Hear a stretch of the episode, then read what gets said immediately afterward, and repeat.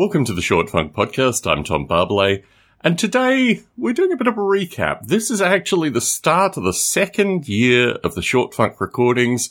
I'm vlogging this currently. Who knows how it'll work out? Sometime a little bit past 7 a.m., and I thought, I've got to start recording these short funks again. What I've done in order to capture some of the video footage is I've captured a lot of like local footage of the area and this kind of stuff. So I have stock footage that I can use in future short funk video components. And it's interesting actually because there's an issue associated with where I can put this footage.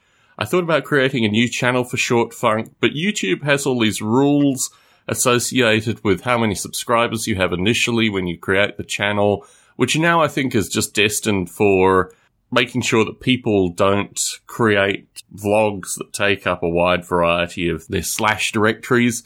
So in this regard, it's very difficult to start a new vlog with a decided name in order to get people to view in early. You've got to go through the, we've got to get 100 people on this thing.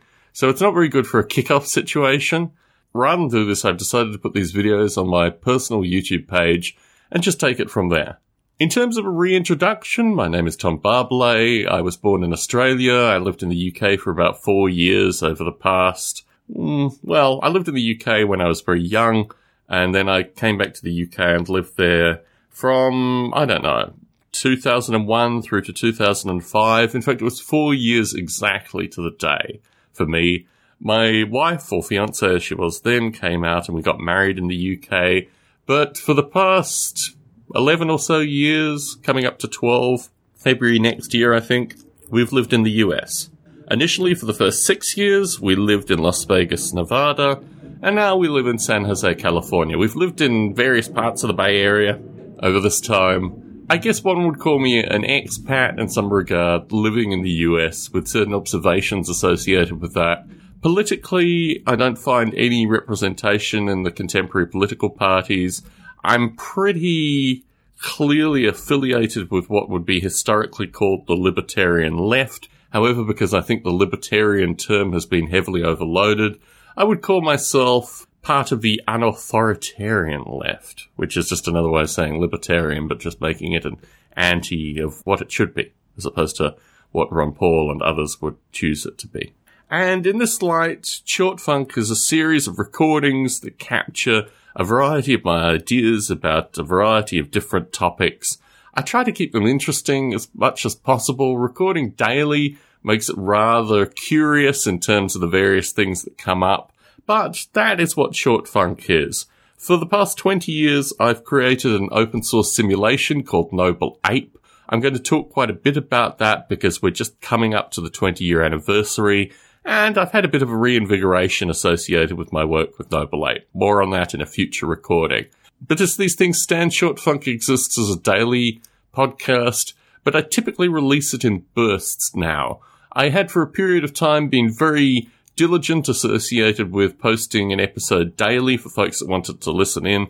And then I realized that the iOS podcast app would actually do that for me. So if I released a burst of podcasts, then it would pick up the daily podcast as it moved through because dates in the future wouldn't be captured as much. And also I tend to record these things very much in bursts, basically. Three to five at a time, sometimes as many as seven, sometimes as many as ten if I travel. So short funk has become a thing in and of itself. In addition to short funk, I have a few other podcasts. I have a kind of lingering podcast called Ape Reality that I'll be posting more audio to, but really, that's probably five to ten posts a year. It used to be almost daily. I think I've recorded maybe three times a week, sometimes even four times a week. In addition to that, I have Model Rail Radio, which is really my flagship podcast. I'm actually wearing a Model Rail Radio t-shirt for the benefits of those watching the video version of this thing. And in that light, Model Rail Radio was an experiment, very similar to Short Funk, uh, to get a sense of how big these podcasts could get if you recorded on specific topics that people enjoyed to listen to. And in that regard, I really severely underestimated how many people did model railroading because model rail radio exploded in terms of listeners, in terms of interested folk. It really became something that was in and of itself. And as testament to that, I can go pretty well anywhere in the world and I will have model rail radio listeners. Sometimes lamented by my wife, but actually something that's very curious and really quite fascinating that the model railroading hobby actually touches so many people in so many different areas of the world. It's one of these hobbies where people talk about it like it's, you know, dying, that people are no longer interested in model railroading, but actually what my surveying through model rail radio has shown is that it's quite an interesting and quite large hobby with new folks getting interested in it on a regular basis. And strangely now, because we live in a digital age, tuning into my podcasts, Model Rail Radio, when they start getting interested in it.